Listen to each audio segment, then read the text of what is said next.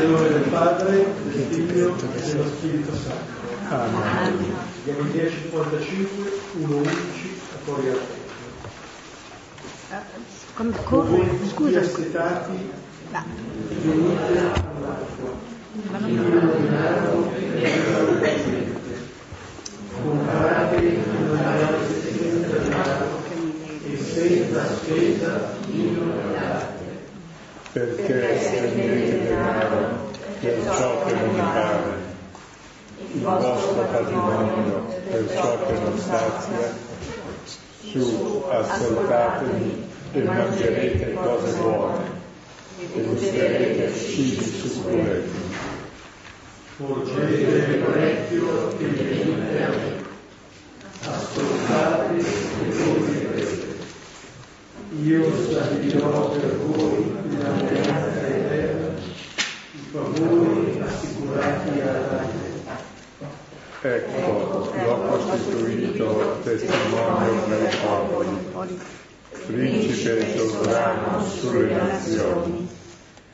Ecco, tu chiamerai gente che non conoscevi, accorreranno a te popoli che non ti conoscevano, a causa del Signore tuo Dio, del Santo di Israele, perché egli ti ha amato.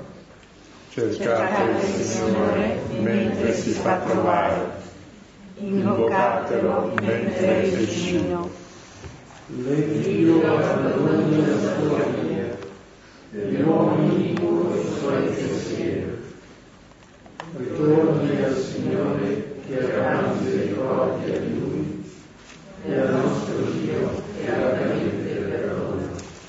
Perché i miei pensieri non sono i vostri pensieri, le vostre vie non sono le mie vie. Oracolo del Signore. Quando il cielo sovrasta la terra, tanto le mie vie sovrastano le vostre vie. I miei pensieri sovrastano i vostri pensieri. Come infatti la pioggia e la neve scendono dal cielo e non vi ritornano, senza avere irrigato la terra, averla fecondata e fatta germogliare, perché dia il seme al seminatore e pane da mangiare. Così sarà per la parola uscita dalla mia bocca. Non ritornerà senza effetto, senza aver operato ciò che desidero e senza aver compiuto ciò per cui l'ho mandato. Al Padre, al Figlio e allo Spirito Santo, come era nel principio, ora e sempre, nei secoli dei secoli. È un brano che abbiamo pregato anche non molte volte fa, ma ci mette già in clima di ripetizione, come vedremo anche per il brano evangelico di questa sera. È un brano in cui veniamo invitati a bere, a nutrirci, a prendere vita e soprattutto a, a nutrirci di ciò che sazia. Chiede perché spendete denaro per ciò che non è pane, il vostro patrimonio per ciò che non sazia, dove questo saziare appunto il gustare la vita, il senso della vita, gustare le cose in pienezza.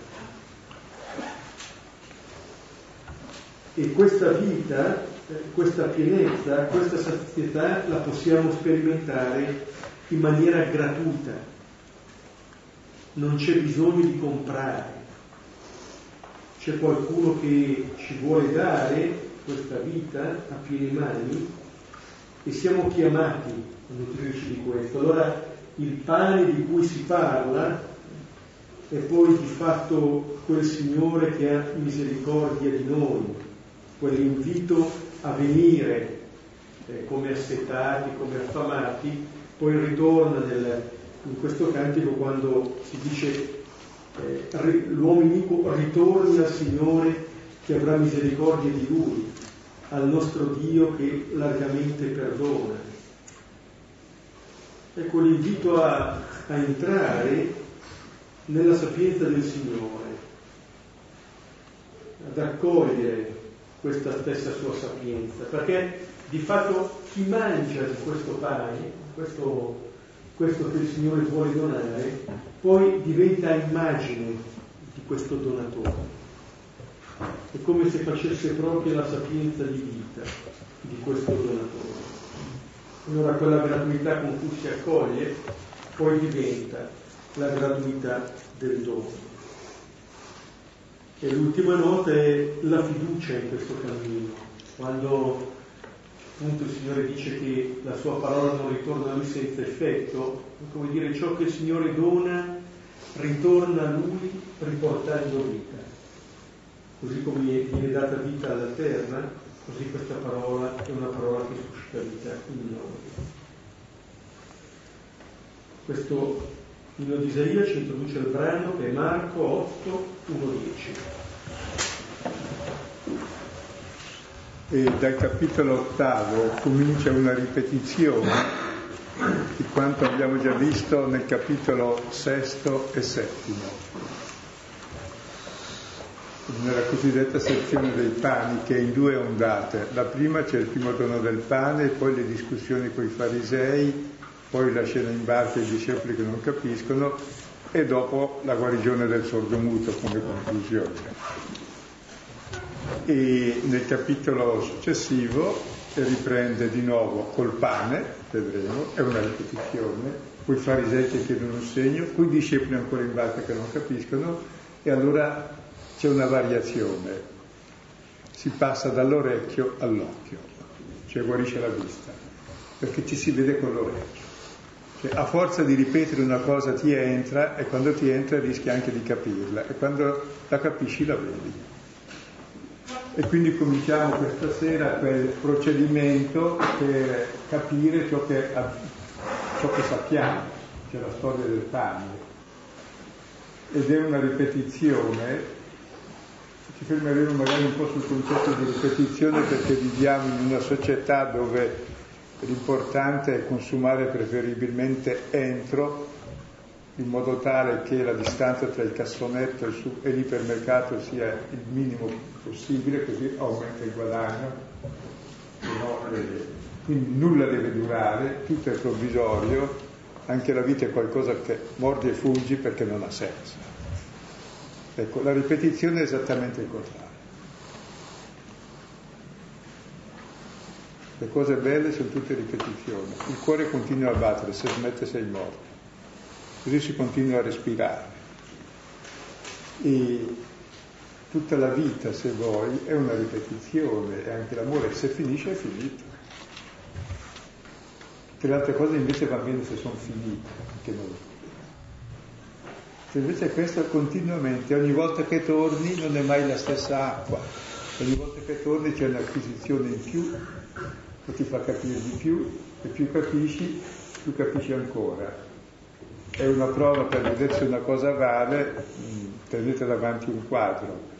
Se dopo, prima di tutto, sei brutto non riesci a tenerlo davanti più di un, di un istante. Se poi riuscite un giorno, due giorni, tre giorni, vent'anni, così che è. Se no il brutto va via con la ripetizione. Col bello resta solo e con la ripetizione resta solo il bello che diventa sempre più bello. Allora leggiamo il testo e poi... Marco 8, 1, 10. In quei giorni di nuovo c'era molta folla e non avendo che mangiare, chiamati innanzi i discepoli, dice loro, ho compassione della folla, perché già da tre giorni rimangono presso di me e non hanno che mangiare e se li rimando digiuni a casa loro, verranno meno nel cammino, e alcuni di loro vengono da lontano. E gli risposero i suoi discepoli, e come potrebbe uno saziarne di pane qui nel deserto? E chiedeva loro, quanti pani avete? Ora quelli dissero, sette, e ordina alla folla di posarsi giù per terra E presi i sette pani, rese grazie, spezzò e dava ai suoi discepoli da offrire. E offrirono alla folla. E avevano pochi pesciolini, e benedicendoli disse di offrire anche questi. E mangiarono e furono sazi e levarono sette sporte di pezzi avanzati. Erano circa quattromila e li rimandò. E subito, salito sulla barca con i suoi discepoli, giunse nelle parti di Dalmanuta. La prima cosa evidente è che è una ripetizione, l'abbiamo già visto, però se notate ci sono grosse differenze come in ogni ripetizione. I... Perché lo fa due volte?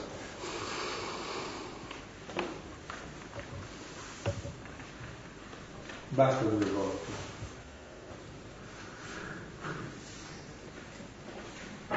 Non basta una volta.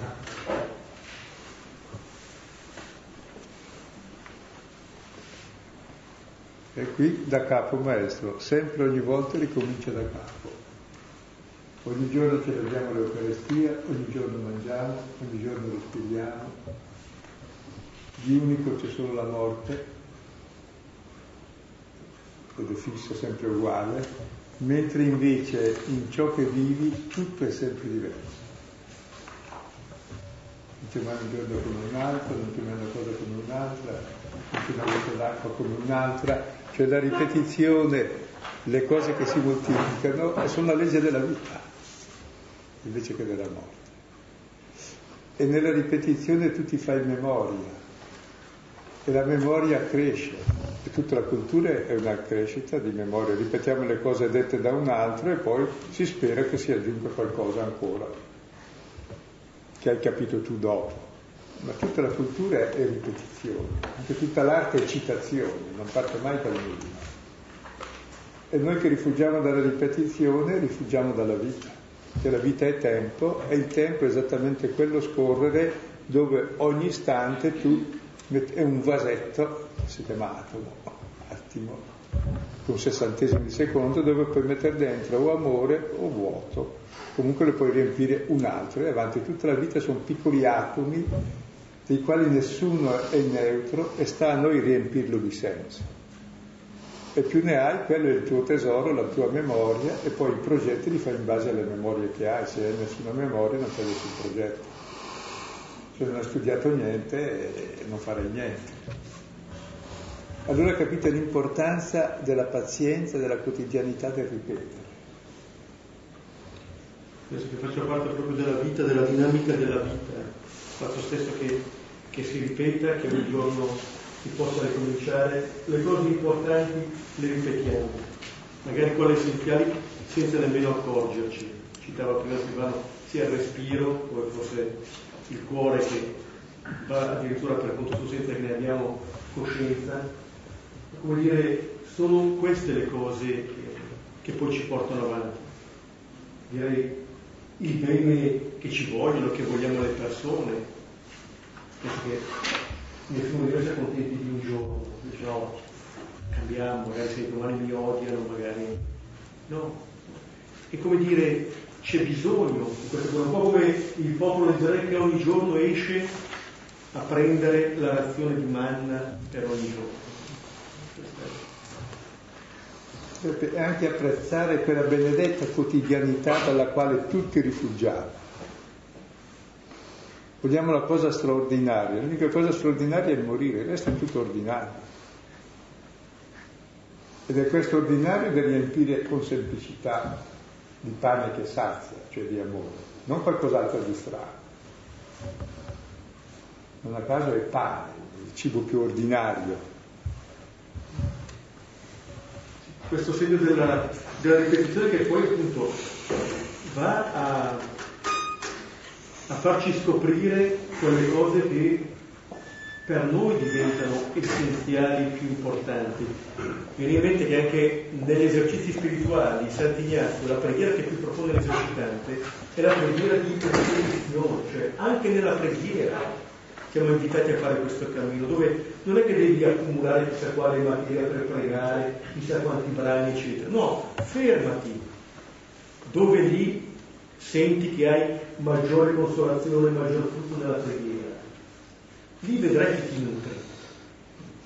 E allora tornare e ritornare su queste cose ci fa andare in profondità, non solo sulle cose, ma anche in noi stessi.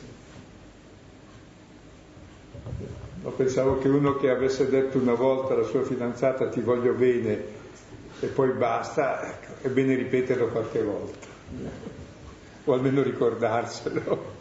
Che la ripetizione serve per ricordare, te lo riporta al cuore. E ogni volta che riporti al cuore, il cuore cresce di uno strato di spessore che è dato dai ricordi che abbiamo positivi.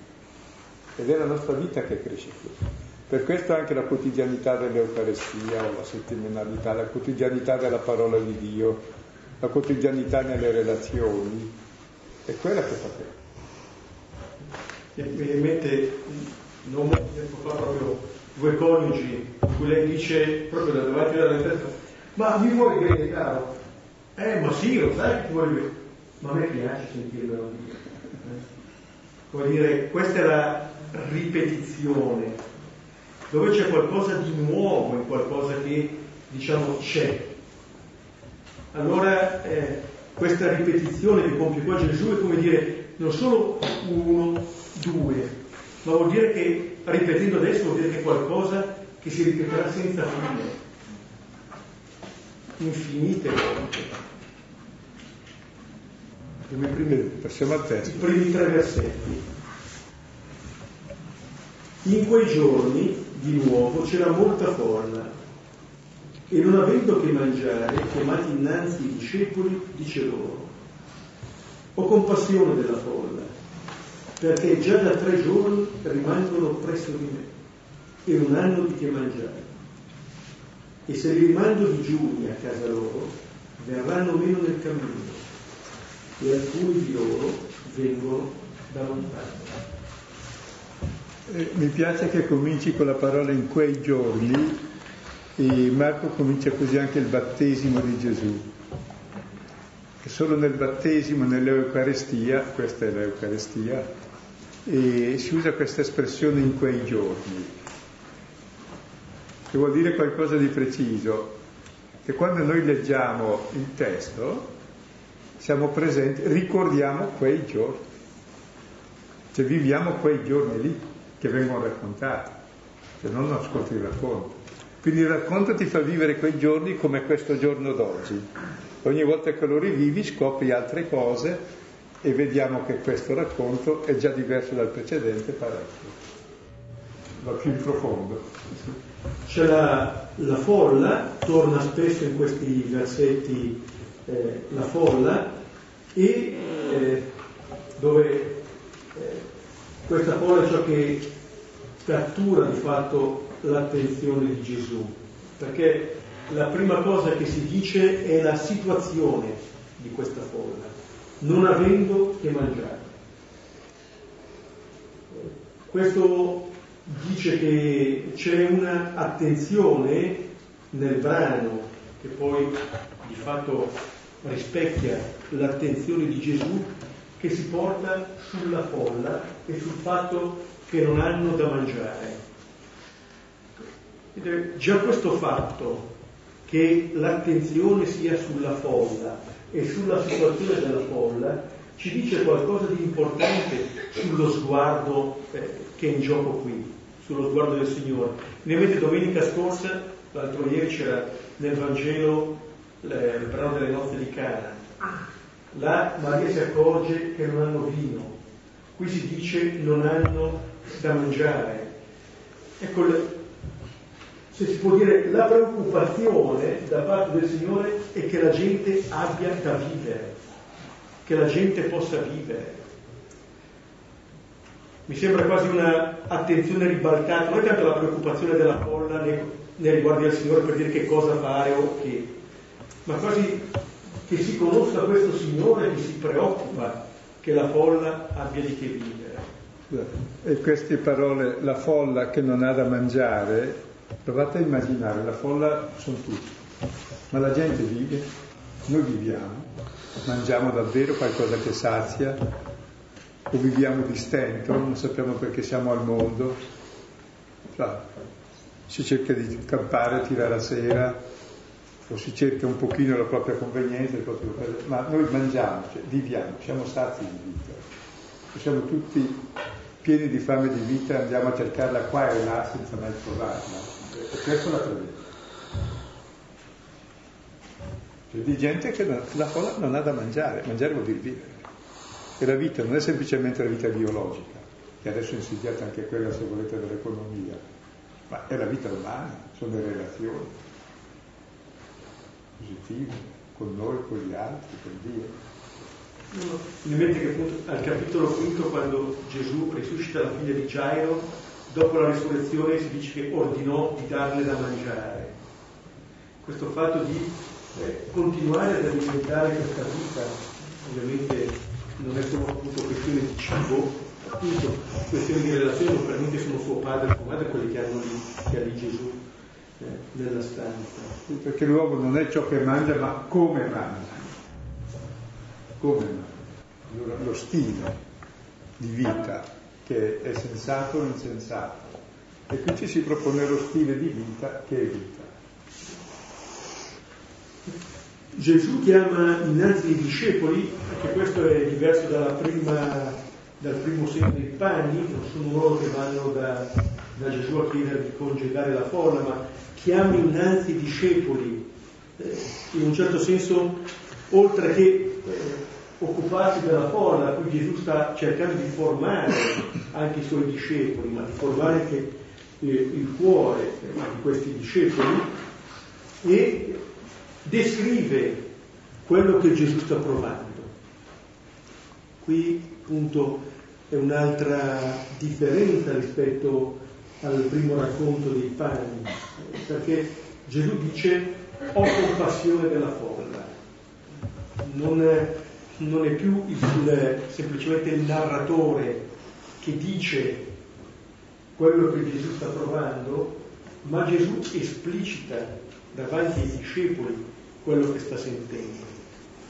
Per dire, non è eh, sottoposto a equivoci quello che qui Gesù eh, sta provando e appunto sta esprimendo davanti ai discepoli. E di fatto è il punto da cui partirà anche il suo gesto, questa compassione di Gesù. Stavo pensando un pochino alla compassione, diceva un autore, la compassione uccide, la compassione è quel sentimento dal quale ci guardiamo perché vuol dire patire con l'altro il suo male, in italiano, compassione. In greco è più simpatica la parola, sarebbe simpatia. Qui però c'è un'altra parola che dice stanchissei, cioè Gesù gli si mossero le viscere, le viscere materne l'attributo appunto delle, delle viscere di Dio, della mamma, cioè sente la fame degli altri come dolore suo. Sentire il male dell'altro come tuo.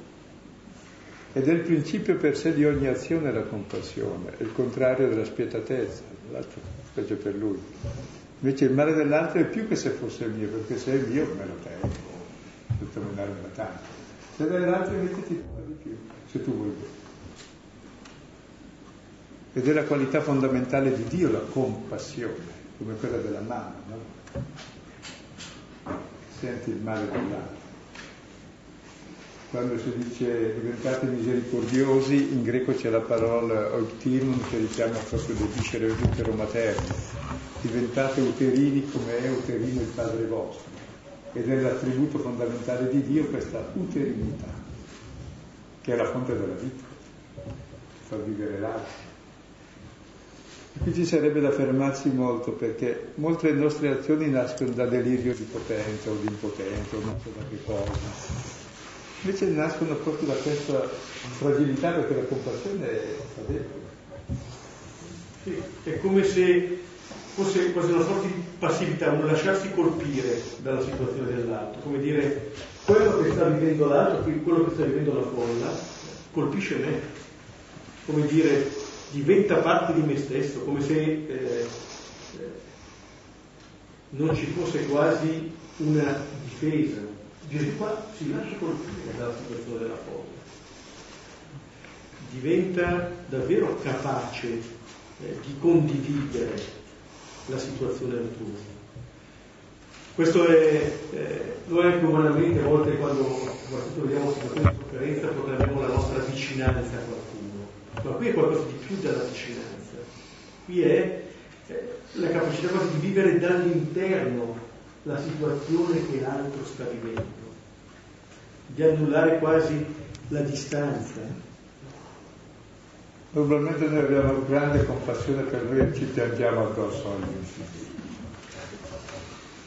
per gli altri peggio per loro. L'altro sta morendo non mi accorgo, ma il mio mal di cane mi fa un male, non ha idea. Certo, mi impedisce di vivere. È come appunto la, l'attenzione, no? Che c'è un Gesù che ha aperto gli occhi e ha aperto il cuore sulle, sulle altre persone. Questo è quello che di fatto sta dicendo anche ai suoi discepoli. Forse uno dei motivi per cui esplicita quello che sente è perché i suoi lo, e anche noi lo possiamo conoscere. Cioè il Signore è una persona che vuole che mangiamo, cioè il Signore è una persona che vuole che noi viviamo. Quando pensiamo al Signore possiamo pensare ad una persona che si prende cura della nostra vita, che ha a cuore la nostra vita, che il fatto che non viviamo, che viviamo male, non lo lascia indifferente. Non è preoccupato che chissà vediamo chissà quali norme, è preoccupato che abbiamo la vita, che tutti possano vivere. Questo è ciò che lo colpisce. È molto bello il Salmo 139, il versetto 13, quando eh, il salmista dice a Dio, sei tu che mi hai tessuto nel ventre di mia madre, cioè mi sei più madre di mia madre, sei tu che mi hai fatto di dentro. Oppure anche Isaia 49, 15 che dice, può una madre dimenticare il frutto delle sue viscere? Quando anche lei lo facesse, io non posso. Tanto che qui la cosa, una cosa interessante è che Gesù dice eh, non hanno, che, non hanno che mangiare. Non c'è una richiesta da parte della folla, non è che la folla va da Gesù a chiedere da mangiare. No, Gesù in un certo senso previene la richiesta, li conosce talmente bene, è talmente vicino a queste persone che sa che hanno bisogno da mangiare. Questa è la capacità di conoscere la situazione delle persone, di andare incontro alle persone. E poi mi sembra, da quel che dicevi, che ha bisogno di mangiare che cosa? La compassione innanzitutto, che è quella che manca. Scusate, mi ricordo una volta che ero venuto una signora preoccupata, era la sera di Natale, dovevo partire e non c'erano gli altri andati a serva. Preoccupata perché dice, con la sua bambina, mio marito mi vuole uccidere. Cioè, io ero preoccupato, non sapevo che fare, perché l'aereo così, così, gli altri erano un po' occupati. Lei vedendo che ero preoccupato diceva, non si preoccupi, cioè, io la soluzione è da anni che è così, so trovarla. Sentivo il bisogno della compassione di qualcuno, che vale più di qualunque azione. Mi ha colpito molto. Sì, sì. Penso che sia la cosa che di fatto nutre perché poi lo vedremo anche dopo, quello che nutre non è il pane, cioè è necessario, ma quello che nutre, quello che riempie, quello che sazia è l'altro, è la relazione che l'altro instaura con me. Ma sono solo il primo versetto.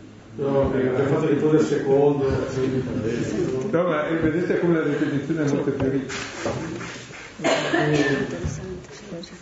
E allora già tre giorni rimangono presso, presso, di me e se rimando giù a casa loro verranno meno nel cammino. Come dire, si preoccupa del fatto che possano venire meno, non vuole che veniamo meno nel cammino.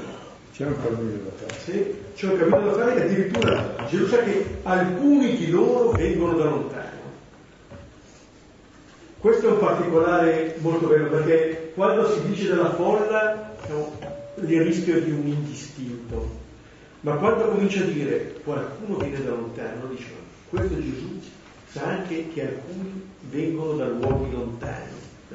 oltre ad avere anche un altro significato questa lontananza, ma di fatto indica una conoscenza, delle relazioni che si instaurano. Questo è il modo con cui la comunità si crea. Anche guarda che bello, da tre giorni rimangono presso di me. L'ha creato qualcosa in quei tre giorni che rimangono lì senza mangiare. C'è una familiarità che si crea, una relazione che si crea, ma questo dice anche noi, il servizio che possiamo fare gli uni gli altri è aiutarci a rimanere con il Signore, cioè fare in modo di essere dei ponti eh, tra le persone il Signore e non degli schermi o degli ostacoli. Questo fatto che si possa rimanere col Signore, familiarizzarsi con Lui, essere conosciuti da Lui. E questo fatto del, eh, del lontano, vengono da lontano, aprirebbe anche qui una, una pista. Chi è che va da Gesù? Non sono i vicini, non sono i parenti e conoscenti come in Luca 2 Gesù dicendo al Tempio, la carovana, i lontani, chiunque, chiunque può rimanere presso Gesù. Non c'è un punto di partenza privilegiato. O se c'è, è lontano come il figlio privilegiato è, è quello lontano, quello che manca il pensiero va sempre lì. Questo fatto del mangiare, che è appunto una, un'azione che ripetiamo quotidianamente, anche più volte al giorno, appunto ci fa vedere l'essenzialità di questa ripetizione. Vediamo dal 4 al 6. E gli risposero i suoi discepoli e come potrebbe uno saziarti di pane qui nel deserto? E chiedeva loro, quanti pani avete? Ora quelli dissero, sette. E ordina alla folla di posarsi giù per terra. E presi sette pani, rese grazie, spezzò e dava ai suoi discepoli da offrire, e offrirono alla folla.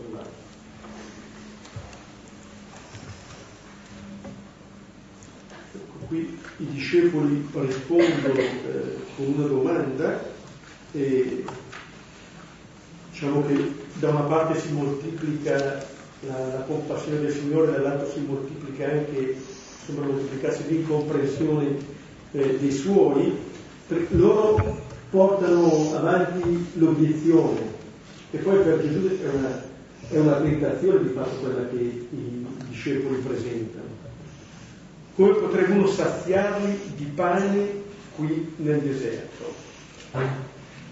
Cominciano a introdurre il pane, forse in questo forse hanno cominciato a scoprire l'essenzialità eh, di, questo, di questo cibo, ma di fatto quello che pongono davanti è l'impossibilità di poter sfamare queste persone ed è una impossibilità, eh, secondo loro, convalidata dal luogo in cui si trovano, perché sono in un deserto eh, dove appunto non c'è possibilità di vita. Come eh, presentare eh, da parte dei discepoli come la prima volta un'altra soluzione. La soluzione non è qui. Non possiamo noi dare risposta a questa fame. Però potremmo accennare la risposta non è prima ancora che nel pane, è nella compassione, l'impossibilità dei discepoli, loro la vedono quasi da un punto di vista materiale, il fatto che devono ancora approdare alla sorgente di quel gesto, che è l'avere compassione di quelle persone, perché se c'è quello, poi forse si apriranno anche gli occhi sulla possibilità della risposta, ma se non c'è quello. E ricordate che l'altra volta dicevano dobbiamo andare 300, 200 denari di pane, che loro sono ancora nell'economia del comprare, vendere e dare, non nell'economia della compassione. E comprare e vendere e vuol dire semplicemente guadagnare, se, non, se, non, se non ci guadagni non compri né vendi. Cioè nell'economia di cosa aver di più tu. Mentre qui l'economia della compassione è un'altra, è l'economia del dare, è l'economia dell'amore, è l'economia del partecipare, è l'economia della vita. L'altra è l'economia della morte, del dividersi, ognuno il suo. Oppure si comprano, ancora ognuno il suo.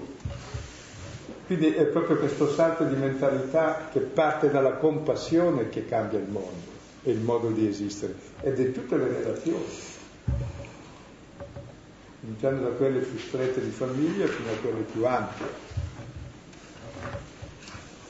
Infatti sarà alla loro domanda, no? Come potrebbe uno saziarli? Gesù fa vedere appunto come uno li può saziare, anzi ha già cominciato a far vedere come li può saziare, dicendo sento compassione. In quel modo li si sazia. Avolendo l'autocompassione, per favore, la compassione per gli altri. uno che si compatisce è malmesso, cioè non deve, fai quel che puoi, guarda gli altri e vedrai che avrai compassione davvero. Sono sempre grasse le nostre compassioni, autocompassioni. Proprio suscitare questo, questo desiderio, eh, questa volontà. E Gesù risponde alla, all'obiezione dei, dei, discepoli con una domanda, come dire, più che essere messo in questione lui cerca di mettere in questione noi, le nostre logiche, perché noi dicendo che siamo in un luogo deserto, proponendo queste obiezioni, è come se eh, dicessimo le cose più ovvie per noi, è impossibile qui. E quasi vorremmo che il Signore ratificasse questa nostra obiezione, dicesse che lui sì è impossibile. E invece no, con questa controdomanda che fa mette in questione la nostra logica, i nostri calcoli, il nostro comprare e, dire, e dice quanti pani avete? Quanti pani avete? Come dire, il Signore che prima sente compassione, poi chiede loro quanti pani hanno, come per dire, guardate che la soluzione l'avete lì, ce l'avete già. Siete preoccupati di chissà quali cose, ma come dire, il pane c'è già, a maggior ragione quello che sta mancando è la compassione. Ma se non altro li prende da quello che forse sono in grado almeno di vedere. Loro per i loro sette panni sono preoccupati perché se non glieli mangiano l'unica, l'unica compassione per se stessi. Cioè, proprio è il capovolgimento della compassione che crea la relazione, non il compatirsi o il pensare a sé, ma il pensare all'altro, perché il pensare è pensare all'altro. Il pensiero che pensa a se stesso è uno specchio che specchia lo specchio. Perché la cornice ha preso qualcosa perché è niente, è il vuoto. Cioè, proprio il sentire è sentire l'altro, se stesso sono tutti capaci. Il sentire, il sentire è per l'altro. Allora si esiste. Se no proprio non esisti, sei morto tu, cioè tutti questi panni ci affovi dentro nel grasso e la vita è insensata. E loro rispondono, 7 come dire, vanno, eh, vedono e dicono quanto hanno. È solo loro. Eh? Qualcuno, qualcosa che forse per loro potrebbe bastare, perlomeno dicono questo numero, che prende poco di 5 più 2 della, della prima, che dice da un lato una sorta di completezza, dall'altro lato dice anche che 7 rispetto alla folla può essere poco, ma Gesù chiedendo loro quanti panni hanno, già dicono qualcosa c'è, qualcosa c'è. Cioè non è importante il poco, il molto. Gesù non fa un ragionamento di questo tipo. Quello che conta è appunto il dare il poco il molto che c'è. Così come si dice anche della vedova, no? che getta due spiccioli, eppure lei mette tutto. Allora c'è, un altro, c'è un'altra logica con cui eh, si va avanti, si procede e procede il Signore. Di fronte a questa a questa risposta da parte dei discepoli, allora, allora ha il, ha luogo il gesto, perché dopo aver ordinato la folla di posarsi per terra, Gesù presi i sette panni. Cosa è bello che venga anche ripetuto che sono proprio quei sette pani. Cioè, se non ci sono quei sette pani, non avviene nessun segno. Cioè, se noi non consegniamo anche quel poco che abbiamo nelle mani del Signore, il Signore non compie nessun segno. Prende quello che c'è. Non è che lo testa dice, ma cosa vuoi, che poco, cosa vuoi che sia. Quella falsa modestia che so io, per cui c'è poco, però... Però me lo tengo. Però me lo tengo. Consegna, consegna. Questo vale anche nelle relazioni. C'è una, un'affermazione di nel suo diario che dice forse è proprio la paura di sprecarsi che impedisce alle persone di mettere in mostra le loro doti migliori. La paura di sprecarsi. Pa- paura di consegnare queste cose qui perché in questi pochi panni queste persone sono invitate a consegnare loro stesse. Per dire accettare che un'altra. Fermatevi adesso un po' al rallentatore sulle varie parole che sono quelle dell'Eucaristia. Prendere, rendere grazie, spezzare, dare. E questo prendere che è l'azione primordiale, tutto prendiamo, tutto quello che ho l'ho, l'ho preso da altri, dalla vita alla cultura, all'affetto, alle relazioni, tutto è preso. Lo posso prendere rubandolo, e allora mi interessano le cose e divento un feticista, o lo posso prendere rendendo grazie, cioè è grazia dell'altro, viviamo tutti di grazia dell'altro, c'è la relazione con cui dà. Per questo siamo figli e siamo contenti di esistere, la nostra vita è una grazia, perché ci è stata data per amore. E diciamo, che bello, grazie, se no una disgrazia vita. E tutto diventa bello quando si prende, non come possesso, come mio, tanto poco me ne frega niente. Quel che ora sono è grazia dell'altro.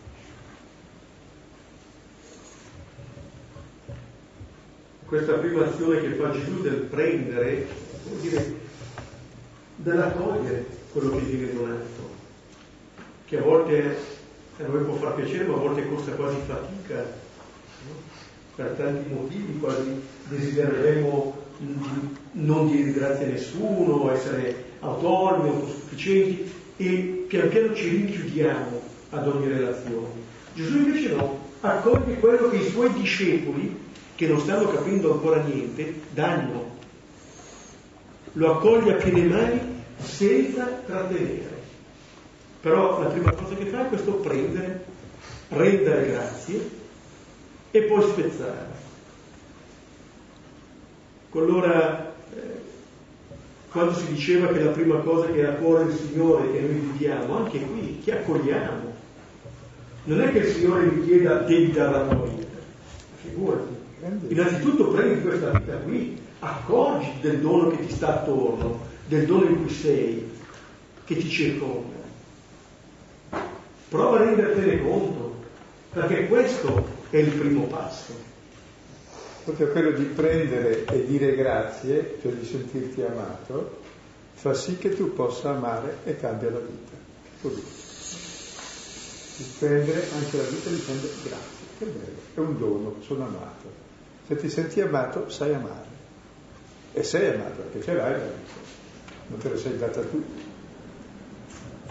E allora diventi proprio, fai parte della Trinità, no? il padre ama, ma bisogna essere dato anche lui, e da tutto, e il figlio lo riama, e questo amore è la vita di tutti e due, se no è la morte. E, e questo modo di vivere il pane e ogni relazione è la vita stessa di Dio che circola in noi. Che ogni istante o si vive questa vita o è morta. Prendi, te lo metti in tasca e te lo mangi, lo consumi, anche le persone, anche te stesso. Oppure non prendi neanche te stesso il rifiutare se stessi, il non amare se stessi, è la cosa più ammirevole che ci sia. Chi non ama se stesso non può amare nessuno. Beh, è un inganno, capisco perché. tutti quasi, quasi nessuno si accetta come punto di partenza, però è fondamentale. È quello che avviene, proprio questo spezzare i panni, poi diventa la condivisione che tramite eh, i suoi discepoli raggiunge la folla e dà, spezzò e dà. Gesù colui che dà, che dona. E in un certo senso i discepoli sono chiamati a fare da mediatori di questo dono del Signore. Coloro che prima ponevano davanti delle obiezioni, eh, come uno potrebbe saziarli in questo deserto, qui in un deserto, stanno vedendo come fa. Appunto condividendo quello che si ha. Questo è il segreto della vita, di un dono accolto, di un dono proprio a volta donato, non trattenuto. Ecco allora quando c'era la folla che aveva fame, non ha da mangiare, che non ha da vivere, e la qualità di vita è proprio questo prendere con gratitudine, cioè sentirsi amati e amare e condividere. Questa è la vita, se no è morto. In ogni relazione ma anche con se stessi, a livello personale e universale. E questo è il divino, la compassione. Ed è questo ciò che sazia, cioè che nel dono, in questo dono, è presente il donatore. Questo è ciò che sazia questa folla, che sazia ognuno di noi. E in un certo senso continuando a donare, ripetendo questo gesto, si può vedere come il Signore non si stanchi mai nel donare e nel donarsi. Ci possiamo forse stancare noi, ma nel suo dono il Signore insiste una, due, infinite volte. E non c'è un altro modo con cui si può far conoscere. Anche il fatto di ripetere questo gesto, come dire, sarà sempre questo gesto che il Signore offrirà. Eh, non è che sia una strategia per... No, no, questo è il Signore. In questo gesto c'è il senso della sua vita, senso della nostra. È con questo gesto che si concederà dai suoi, è con questo gesto che si farà conoscere presente dopo la sua risurrezione, in una vita donata. Ed è questo gesto che ripetiamo ed è il fondamento dell'essere cristiani, è il cibo, il pane della vita. Ed è lo stile di vita appunto che siamo chiamati ad alimentare quotidianamente attraverso la parola. E come sapete i Vangeli sono nati attorno all'Eucarestia per spiegare queste parole che Gesù ha detto. È il mio corpo dato per voi. E cos'è il suo corpo? È quello che vediamo nel Vangelo che vive così. E stasera scopre le carte dicendo ho compassione, questo corpo è compassione. Vediamo gli ultimi versetti. E avevano pochi pesciolini e benedicendoli disse di offrire anche questi. E mangiarono e furono sazi e levarono sette sporte di petti avanzati. Erano circa quattromila e li rimandò. E subito salito sulla barca con i suoi discepoli, giunse nel Ecco qua compaiono anche questi pesciolini. È vero che Gesù ha chiesto quanti panni avete, ma sembra che il coraggio ai discepoli venga man mano, e cominciano a mettere i pani, poi cuore di i pesciolini che avevano lì. Ma è bello questo gesto perché dice che forse pian piano comprendono che si può donare senza riserve, senza tenere qualcosa di scorta, come dire, non sappiamo come va a finire, diamogli i pani, si è chiesto i pani e ci teniamo questi pochi pesciolini. No, anche questi pesciolini e Gesù, benedicendoli, disse di offrire anche questi. Cioè, anche questi pochi pesciolini, anche quello che ci sembra niente, ha la benedizione del Signore. Vedete come c'è uno sguardo da parte del Signore che ci rivela il modo con cui guardare la vita sotto questa benedizione. Cioè, mi preoccupa questa benedizione dei pesciolini, perché normalmente si benedice solo Dio. Lui bene dà, noi benediciamo di lui. E invece anche questi sono benedetti ormai, perché tutto è divino. Anzi, sono sicuro di Cristo stesso. Ma noi stessi diventiamo divini, diventiamo Dio, vivendo questo prendere, rendendo grazie, spezzando, dare. Abbiamo lo spirito di Dio, la vita di Dio, cioè l'amore. Allora questa è la vita, il mangiare, che va alimentato costantemente dalla parola e dal pane. Tutta questa sazietà da cui siamo partiti leggendo Isaia, perché prendete per ciò che non sazia. Allora non è solamente il pane o questi pochi pesciolini, ma davvero c'è una relazione che sazia, che ci riempie il cuore.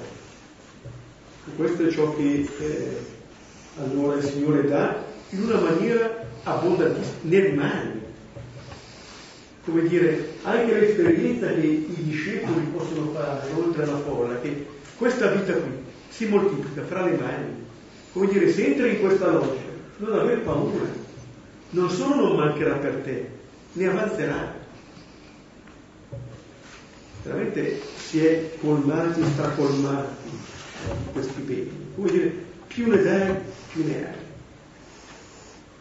Ma anche realmente al mondo non mancano i beni, manca la, divis- la condivisione dei beni. Ce sarebbe per mantenere molte più persone.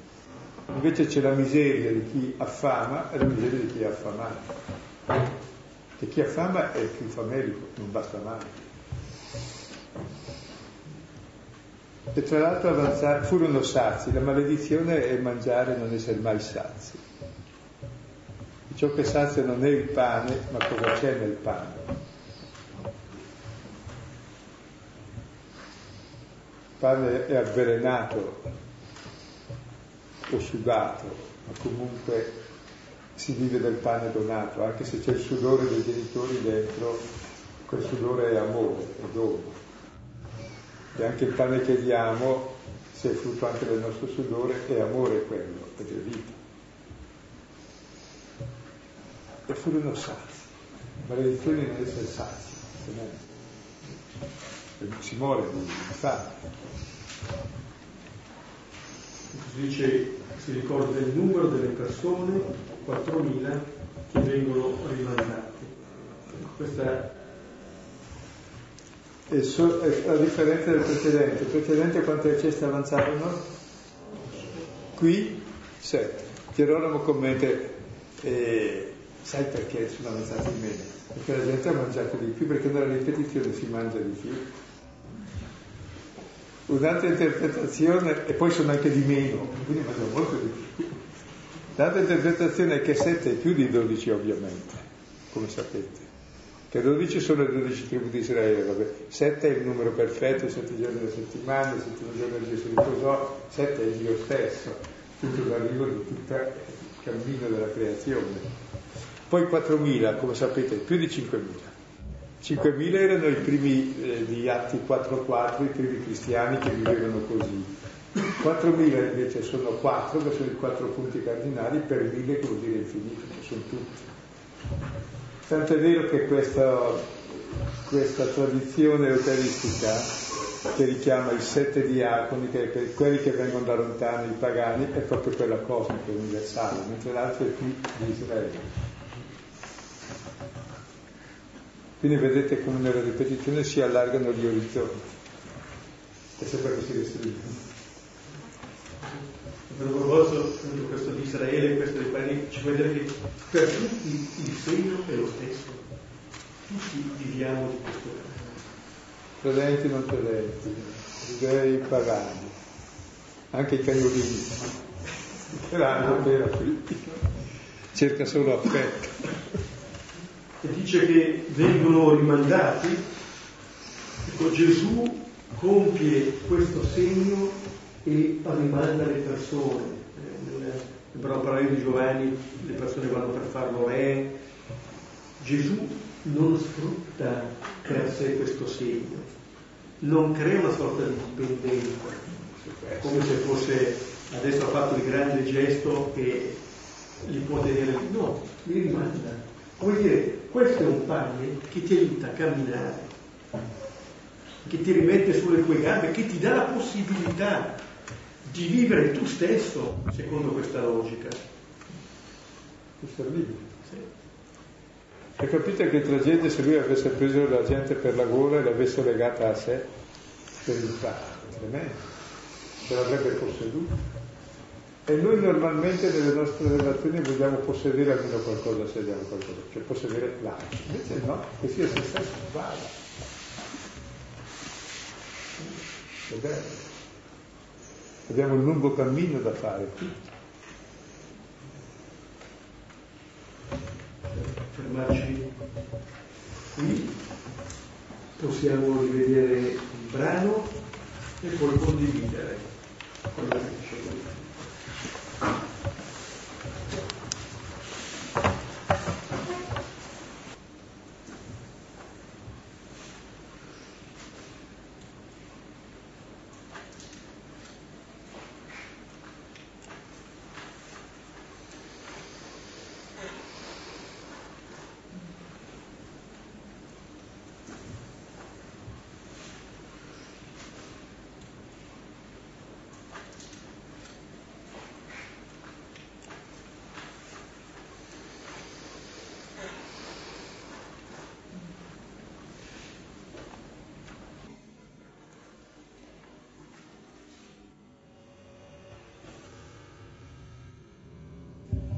piaciuta questa folla, perché è una folla in ascolto, che non, che non chiede niente, insomma, che chiede a soddisfare un certo tipo di fame, che è il parole.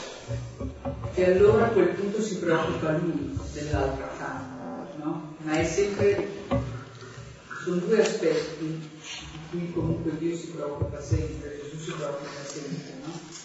Dell'una e dell'altra fame. E poi l'altra cosa che mi ha molto colpito in realtà è proprio l'Eucaristia, per quello che ogni volta si rifà in una messa, cioè si ripropone, si ricorda. Pari pari questo miracolo, no? Cioè, se uno pensa a una particola, cioè le particole che vengono distribuite verranno da mezzo panino. Neanche. No, come quantità di farina. Ecco. Per cui ogni volta viene riproposto questo dare a tanta gente poco cane, un pezzo per no? E non ci avevo mai pensato. Ed è così significativo questo dare, l'ho già detto una volta, ma avevo celebrato una volta a casa mia, c'è, c'era la mia ultima pro pronipote di quarta generazione, che appena camminava, ma non parlava ancora, ma capiva, e celebrando l'Eucarestia c'erano i familiari in casa e anche il cane e lei e quando ha dato la comunione le passate per tutti, tranne che per lei che per il cane, ovviamente. Allora lei è andata in cucina dove c'era una cialda rotonda, ha preso la spezzata, ne ha dato prima un pezzo al cane, un pezzo a tutti, una lei, a me non l'ha dato, per insegnarmi che non si fa così. Ma senza cattiveria non si fa così, è per tutti. È la seconda volta che avevo capito, avevo lasciato un pezzo per lei, non l'avevo dato al cane, è andata a prendere ancora per darlo al cane, è per tutti. Se escludi uno, escludi Dio.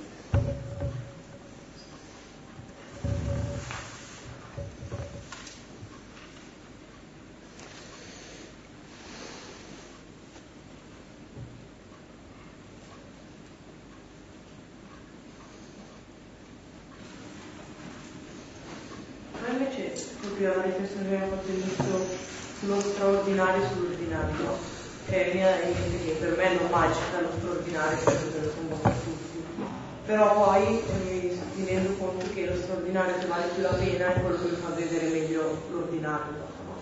È una calla e, cioè, e mi dà uno spunto per vivere l'oggi.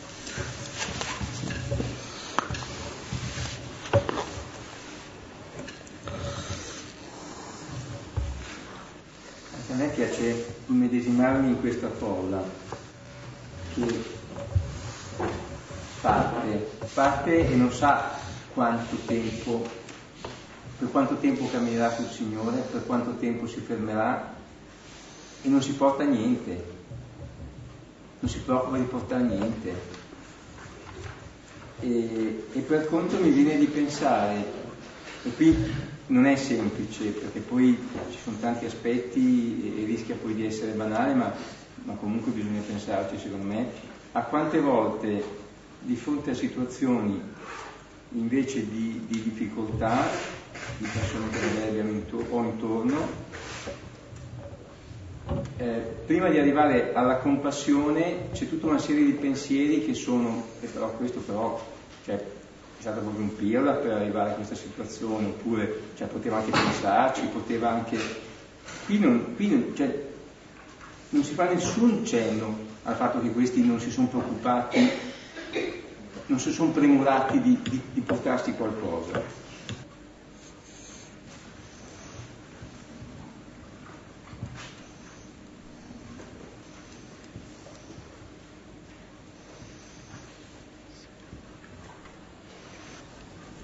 Cosa mi colpisce? Questo fatto che lui dica di, di dare sempre in ogni caso, no? perché verranno meno nel cammino.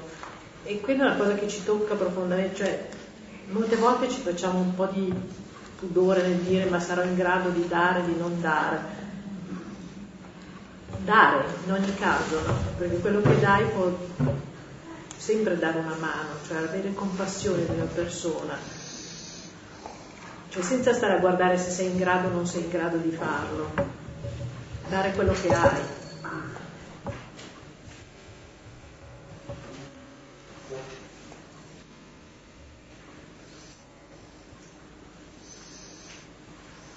Noi normalmente prima di dare vorremmo avere già tutto a posto e anche prima di accettare noi stessi vorremmo essere bravi, che vuol dire che ti tagli la testa costantemente perché non lo sarai mai. Mentre invece do quello che ho e mi accetto come sono, come ha fatto lui, io peggio per lui, bisogna farmi diverso. Cioè, proprio questo accettarsi cordialmente con l'Eucaristia è il fondamento della compassione per gli altri e del dare. Se non arriviamo a prendere, prendendo grazie, anche me e tutto, non posso voler bene né a me né agli altri, non posso dare. Il primo passo è proprio accettare, rendendo grazie. Avere gratitudine di esistere, è la cosa più bella.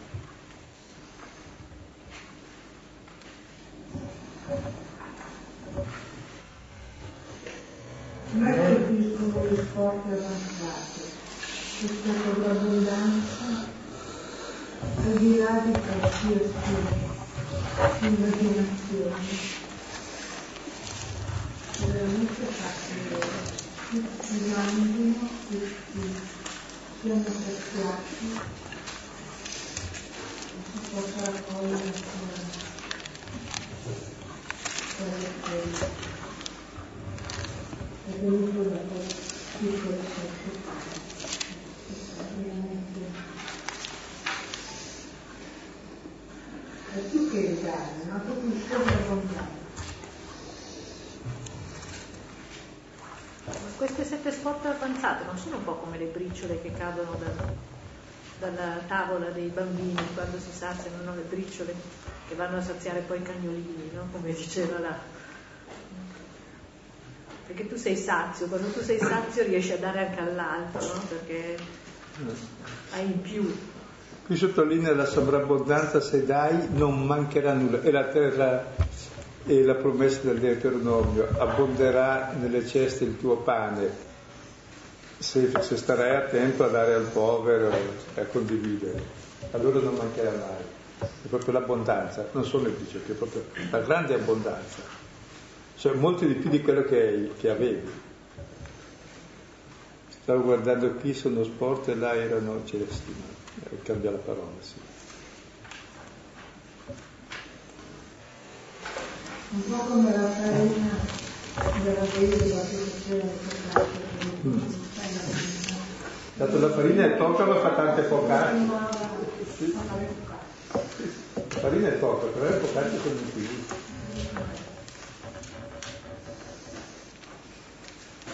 Non è colpito il cambiamento che hanno avuto i discepoli e la gente che erano poi loro qualche bambini, per poi dopo trovano anche altri pesci. Questo cambiamento incredibile che sembra che sia frutto della benedizione di Dio sui loro doni, cioè Dio mi benedice i miei doni e, e poi trovo il coraggio oppure, oppure eh, comunque ne trovo degli altri e queste mie risorse che sono nascoste sono frutto della benedizione di Dio che li fa moltiplicare, come se quel pane che Dio che Gesù benedice siamo noi stessi che ci spezziamo per gli altri.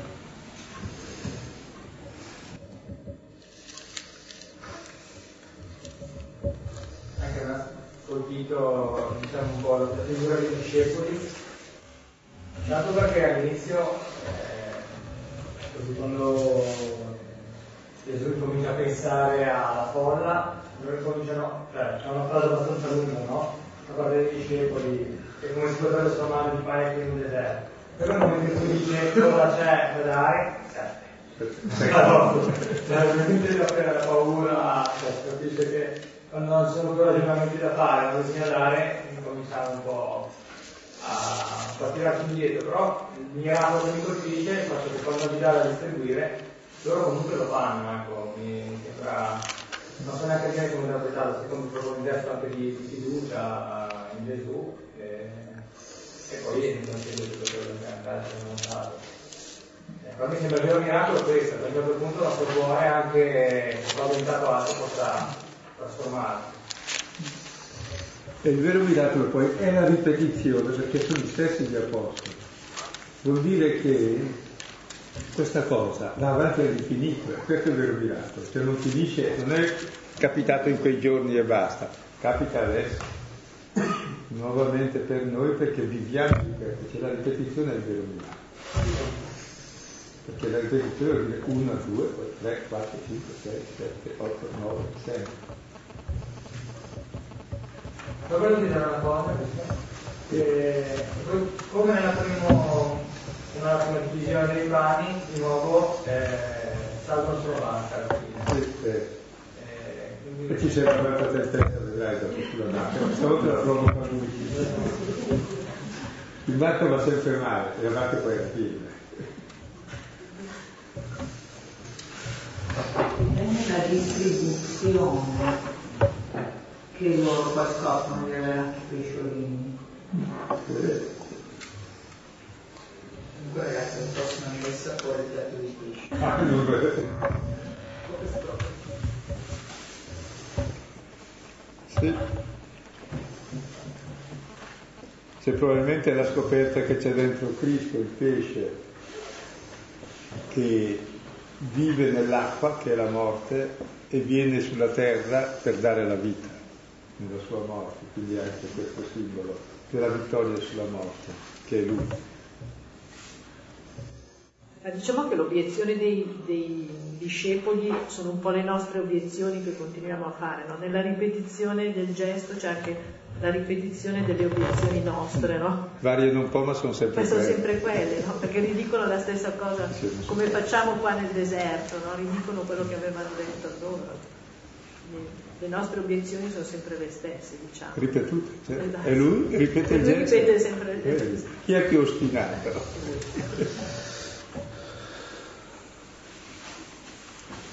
è l'ostinatezza di Dio nella, nella misericordia.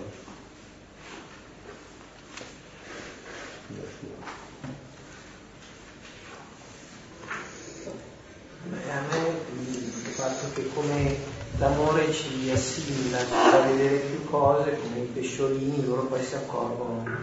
Cioè uno non vede tutte le cose che ha e magari è più portato alla lamentela o a queste cose qua, invece poi quando scopre queste, eh, queste grazie, dopo eh, tutta la vita si ribalta, si, si, trasforma e sempre di più viene presa da, questa, eh, da questo flusso di cose. E questo è Bene, allora cerchiamo di continuare a ripetere le cose sono sempre più belle, quelle belle. Le altre possiamo lasciare da parte. Ci vediamo ancora Martedì prossimo è il successivo anche. Il 24 e il 30. 24 E poi riprendiamo il 22. O il 21, non so quando c'è. Ma febbraio. Adesso. Vediamo martedì prossimo. Lei c'è l'introduzione del mese. No.